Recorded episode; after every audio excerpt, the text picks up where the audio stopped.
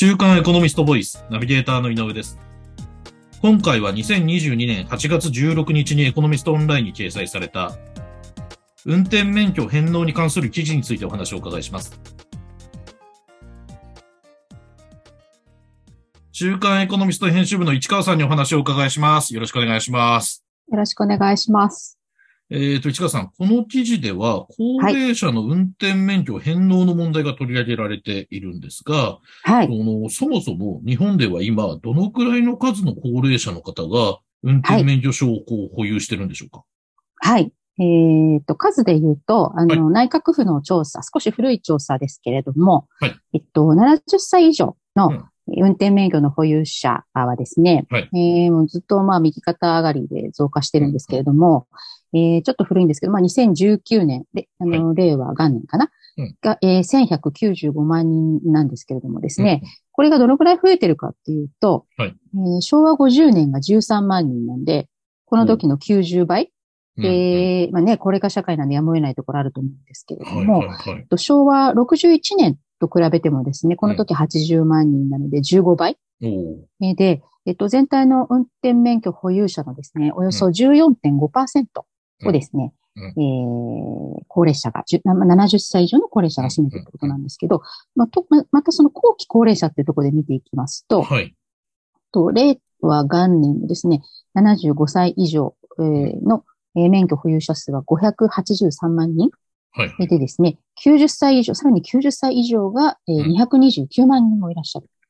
んですね。へーうん、で、まあ、ちなみにですけども、若年層なんですけど、はい、例えばまあじゅうろくさいからじゅうきゅうさいの運転免許保有者数は、うん、しょうわろくじゅういちねんがピークだったそうですが、これがにひゃくろくじゅうよんまんにんでですね。はいはい、で、今、えー、令和元年ははちじゅうななまんにんなのでさんぶんのいちぐらいに減ってるわけですよね。なので、まあ、どんどんどんどんその高齢のドライバーの割合が増えている。はいうん、まあ、少子高齢化なのでもうどうしようもないところあると思うんですけども、うんうんうん、そういう状況で、えー、なぜ、えー、まあそのね、高齢ドライバーの運転免許の、えー、問題、はい、まあ返納の問題なんかが出てきたかっていうと、はい、まあ皆さん記憶にも新しい、えっと、池袋でですね、はい、にせんじゅうきゅうねんに起きた、はい、あの高齢ドライバーあの運転する車でですね、はい、お母さんとさんさいの女の子が、えーえー、死, 死亡してしまったという事故があった、はいねね、かなりこう社会問題になって、はい、でこの時ドライバーはちじゅうななさいだったんですけれどもですね、うんうんまあ、かなりこう高齢のドライバーの事故って、まあはい、あの自損事故なんかも含めてですね、今日頻繁にこう報道されている印象があると思いますけど、はいえー、でななじゅうごさい以上のですね、高齢ドライバーによる死亡事故っていうですね、どのぐらい起きてるかっていうと、はい、にせんにじゅうねんでさんびゃくさんじゅうさんけんでですね、はい、えーと、原因別だとアクセルとかブレーキとか、はい、そういうのの操作ミス、はい。これが最も多いきゅうじゅうろっけんということなんですね。はい、なので、まあ、あのー、返納という問題がまあ出てくるんですけど、ただですね、一応その国とか自治体は何もしてないわけではもちろんなくて、はい、あの、運転、これちょっとね、まあこの記事とはちょっとまあずれちゃいますけど、あの、はい、運転免許の更新時の、まあ、技能検査みたいなのを、うんうん、例えばまあななじゅうごさい以上の違反歴のある運転手を対象に義務化してて、はい、で、まあ合格できないと執行になるとか、うんうん、あとその、これ私ちょっとよく知らなかったんですけど、安全運転サポート車、サポカー、ご存知です？これだけをですね、運転できる。要するにもう安全運転がサポートされている車、これだけを運転できる限定免、限定免許っていうのがあって、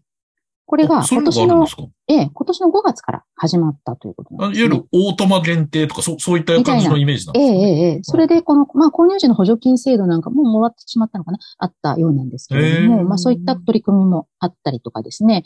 あとは、あと、返納すると特典が受けられるなんていうのもね、あの、あったりして、例えば、はいはいはい、えー、っと、返納をしたりとか、まあ、うん、あの、新たに更新しなかったりっていうことすると、うん、運転経歴証明書っていうのがもらえてですね、で、まあ、運転経歴あるけども、はい、えー、っと、もう、もう執行させましたっていうことで、うん、えー、そういうのをまあ見せるとですね、まあ、自治体によって、例えば、バスとかハイヤーのね、運賃から割引とか、はいはいはいうんあと、まあお、お店なんかも結構あるみたいで、メガネ屋さんとか、まあ、飲食店とかでも割引が受けられたりとか、うんうん、あとは、ま、よくあるのが、ま、デパートとかスーパーで配送料、これを全部割引、割引しますよとか、そういったいろんなですね、あの手この手というか、まあ、まあ、限界あると思うんですけどね、まあ、そういうことをするんですけども、それでもね、返納しないんですね、皆さんね。だからまあ社会問題化するわけですけど、はいまあ、いきなりこうね、安全運転サポート車、まあ、新しく購入しろと言われても、はい、なかなかね、そう簡単ではないっていうところあると思うんですけども。そうですね。あとはその、免許を返納しろと言われても、車がないとどうしても生活しづらいという人たちも、ね。しづらいと。で、公共交通機関を使ってと言われても、そうそうね、便利ではないです、うんうん。やっぱり自由に運転できるっていう、それに勝るものないですからね。うんうんうんうん、ということですよね。はい。なるほど。で、えっと、そのような状況を踏まえて、この記事ではですね、はい、高齢者が免許の返納についてどのように考え、選択しているのかを、行動経済学のせっかちさの観点から分析した結果を紹介しようと、こう述べられているんですが、はい、その、この行動経済学におけるせっかちさの観点とは、これどういうことなんでしょうか？はい。今回のね、この記事ですけど、このコーナーでも実はたびたびね、紹介させていただいている経済学者の、まあ、はい、あの行動経済学の専門の佐々木周作先生のね、記事なんですけども、はいうん、これせっかちさの定義ということで、うん、実はこれあの以前投票率をですね、上げるにはどうすればいいかっていうようなところの記事でもちょっとご紹介したかと思うんですけどね。はいはいうんうん、え現在と将来の選択肢、まあ、比較して、例えば、まあ、今回の場合だと、今すぐいちまんえんを受け取るっていうのと、うんうん、いちねんごにいちまんせんえんを受け取るっていうね、はいはい、ふたつの選択肢を提示されたときに、うん、あのー、今すぐいちまんえんを受け取るっていうのを、うんうんえー、希望する人が、うん、はですね、その、うん、今すぐいちまんえんを受け取るために、うん、せんえんぶんのね、あの、はい、将来のせんえんぶんの追加の利得を放棄する、せっかちな人、うん、というふうに分類すると。うんうんえー、で将来の価値を割り引いて評価してしまう人っていうふうにね、はい、捉えると。で、えっと、まあ、目の前のいちまんえんを希望する人は、将来のいちまんせんえんを割り引いて評価して、まあ、今のね、今日の、今日のそのいちまんえんよりもですね、将来のいちまんせんえんのが価値が低いというふうに捉えている人っていうふうに解釈で、これはね、せっかちさというふうに定義しているということですね。なるほど。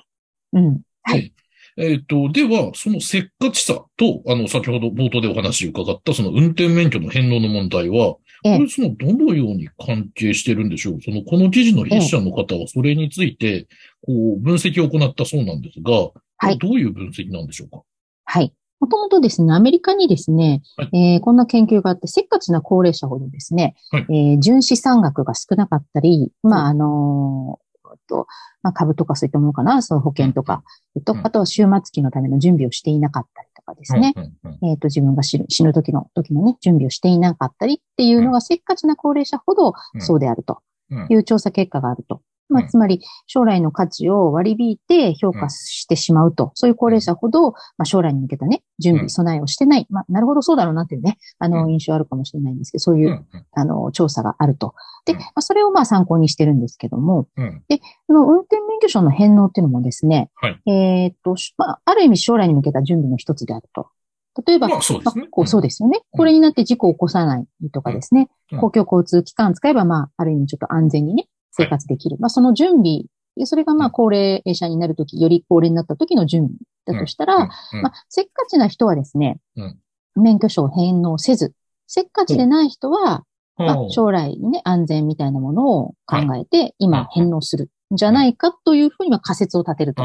いうところなんですよね。その仮説に基づいて分析をした。そう、に調査をしたんですけど、まあ、どんな調査だったかっていうと、簡単に言うと、はい、えっ、ー、と、まあ、あの、人生ひゃくねん時代における、えー、生活設計に関する調査みたいな、もともとそういった調査があってですね。はいはい。で、それを利用して、うん、その、まずその退職後の生活資金備えみたいなお金の備えですよね。うん、とか、あと相続準備をしてる、相続のための準備をしてるから、死ぬ時のね。はいはいとか、それに加えて運転免許の返納っていうのをですね、うん、加えて聞いているんですね。なるほど、なるほど。うんうん、で、まあ、具体的にはだから退職後の生活資金、例えばまあ、えー、預貯金もそうですけど、生命保険とか、うん、まあ、ニーサとかiDeCoとかね、うんうん、そういったものとか、有価証券とか、そういったものを準備してるか、または準備してないかっていうね、うん、選択肢。で、あとは、あの、まあ、万が一のためのその相続の準備。例えば遺言を作ったり、うん、えっ、ー、と、生命保険に加入したりとか、はい。っていうのと、あとはまあ何もしてないっていうですね、うん、まあ点選択肢には複数選択かっていうにしてですね、うん、で最後に、まあ運転免許の返納について、うん、えっ、ー、と、普段の生活で自動車を運転しますかって聞いて、うん、まあ運転していないと答えた人にですね、うん、えっ、ー、と、その理由を聞いてるわけですね。うん、とその理由として、まあ、いくつかある中で、まあ、運転免許証持ってたけど、更新せずに失効しましたとか、はい、自主返納しましたとか、うん、そういう選択肢を用意したっていう。まあ、そういう、う調査を行った、ね。アンケート調査を行ったわけですね。はい。はい。なるほど。では、その調査から、その、どんなことが分かったんでしょう？ええ。まあ、まずですね、まあ、当然といえば当然なんだけれども、はい、あの、退職後の生活資金とかですね、遺産、うん、遺産の準備とか、そういった、うん、あ遺産相続とかね、まあ、そういったことっていうのは、はい、当然ながら、そのせっかちでない選択をする高齢者の方がですね、はいはいはい、えー、まあ、ちゃんと準備をしていると。で、せっかちな選択をする高齢者よりもですね、うん、そういったきちんと準備をしている割合が高かった。ああ、ね、まあ、それはそうだなっていう。それはなるほどと、うんうんうん。まあ、アメリカの調査と同じですからね。うんうんねえ、ところがですね、運転免許証の返納についてはですね、はい、まあちょっと結果が、えー、家庭とまあ予想と異なったということでですね、運転免許証を保有した経験のある人について聞いたところ、はいうん、と自主返納したとかですね、更新せずに失効したっていうふうに回答した高齢者の割合はですね、うんえっと、まず、せっかちでない選択をする人、うんまあ、将来のね、備えをちゃんとする人ですかね、せっかちでない選択をする人は じゅうごパーセント。うんで、うんうん、せっかちな選択をするグループがですね、うん、にじゅういちてんはちパーセント だったってことですよね。うん、ええ。つまり、えー、っと、せっかちでない人たち、将来の価値をちゃんと割り引かずに評価できるようなね、うん、将来のことをちゃんと考えられるというかですね、うん、そういう高齢者よりもですね、うん、まあ、どっちかっていうとせっかちで、将来の価値を割り引いて評価しちゃうから、まあ、あまり将来のね、ことを考えないというかですね、うん、そういう高齢者の方が運転免許証を返納してるんだと、そういう結果だったってことを。なんですよね。はい。なるほど。それは、うん、えっと、最初のその仮説とは違うし、ちょっと興味深いというか。そうなんですよね。ですね。なるほど、そういうことかと。はい。ね。で、えっと、そこについてなんですけど、はい、この記事の筆者の方は、まあ、そのようなその調査から分かった、まあ、意外な結果というか、について、それをその、どのようにその解釈というんですかね、どのように考えればいいと、こう、は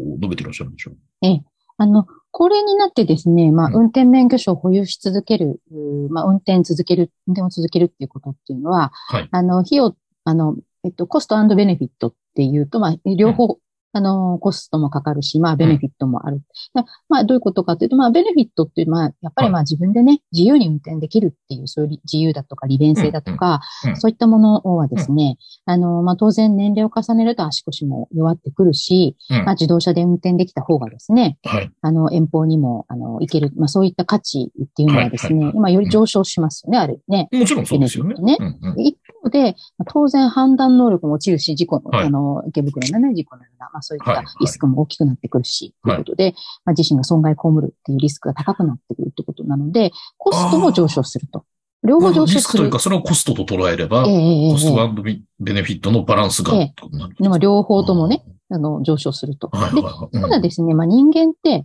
その、まあ、人間ってというか、まあ、あの、利得よりもですね、そういったその、利益みたいなものよりも、損失の方がですね、うんうんあの、なんか、せっかちさが上回るっていう特性があって、どういうことかっていうと、例えば、将来を考えたときに、いっかげつごにいちまんえんを受け取るっていうのとね、はい、いっかげつごにいちまんえんを失うっていうのとですね、はいはいはい、どっちの方が大きく感じられるか。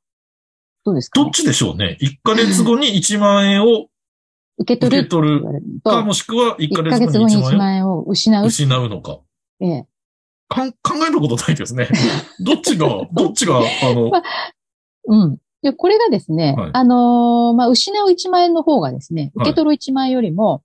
はい、今の時点で大きく感じられるっていう、そういう傾向が結構ある。まあ、ただね、これ全部の人に言えるわけではないらしいんですけど、ね。もちろんそのね、ねあの、性格があるでしょうから、個人差はあるでしょうけど。えー、そうそうそうそう。ああ、そうなんですね。で、まあ、せっかちの人、な人はですね、つまりだから、うん、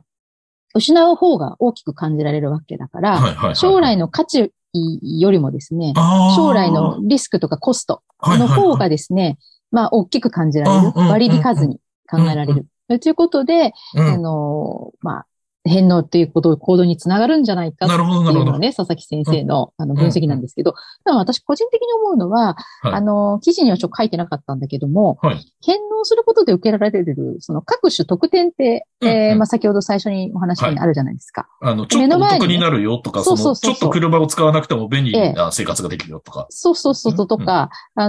ん、あのね、あの、飲食店でもちょっと無料になる、はいはい、あ無料にはならないけど、割り引かれるようなね、うんうん。あの、すぐ返納すれば、うんえーまあ、タクシーも割り引かれるよとか、うんうんうん。それってまあすぐ目の前のね、利益ですからね。はいはいはい、でこれ、これもですね、まあ、目の前のね、ベネフィットじゃないですか。そうですね。これも結構あるんじゃないかななんて思ったりもしたんですけどね。それに飛びつくっていうかね。うんうんうん、せっかちな人ほど。みたいな。まあちょっとこれは個人的なあれですけども。あ、でも確かにね、先々車運転どうせしないかもしれないから、だったら今お得な割引受けちゃったって考える人もいるかもしれないですよね。えーえーえー、っていうね、そういうこともあるんじゃないかななんてね、この記事見て思ったんですけども。なるほど。えー、なので、まあいずれにしてもそういう結果が出たって、ちょっと興味深い結果ですよね。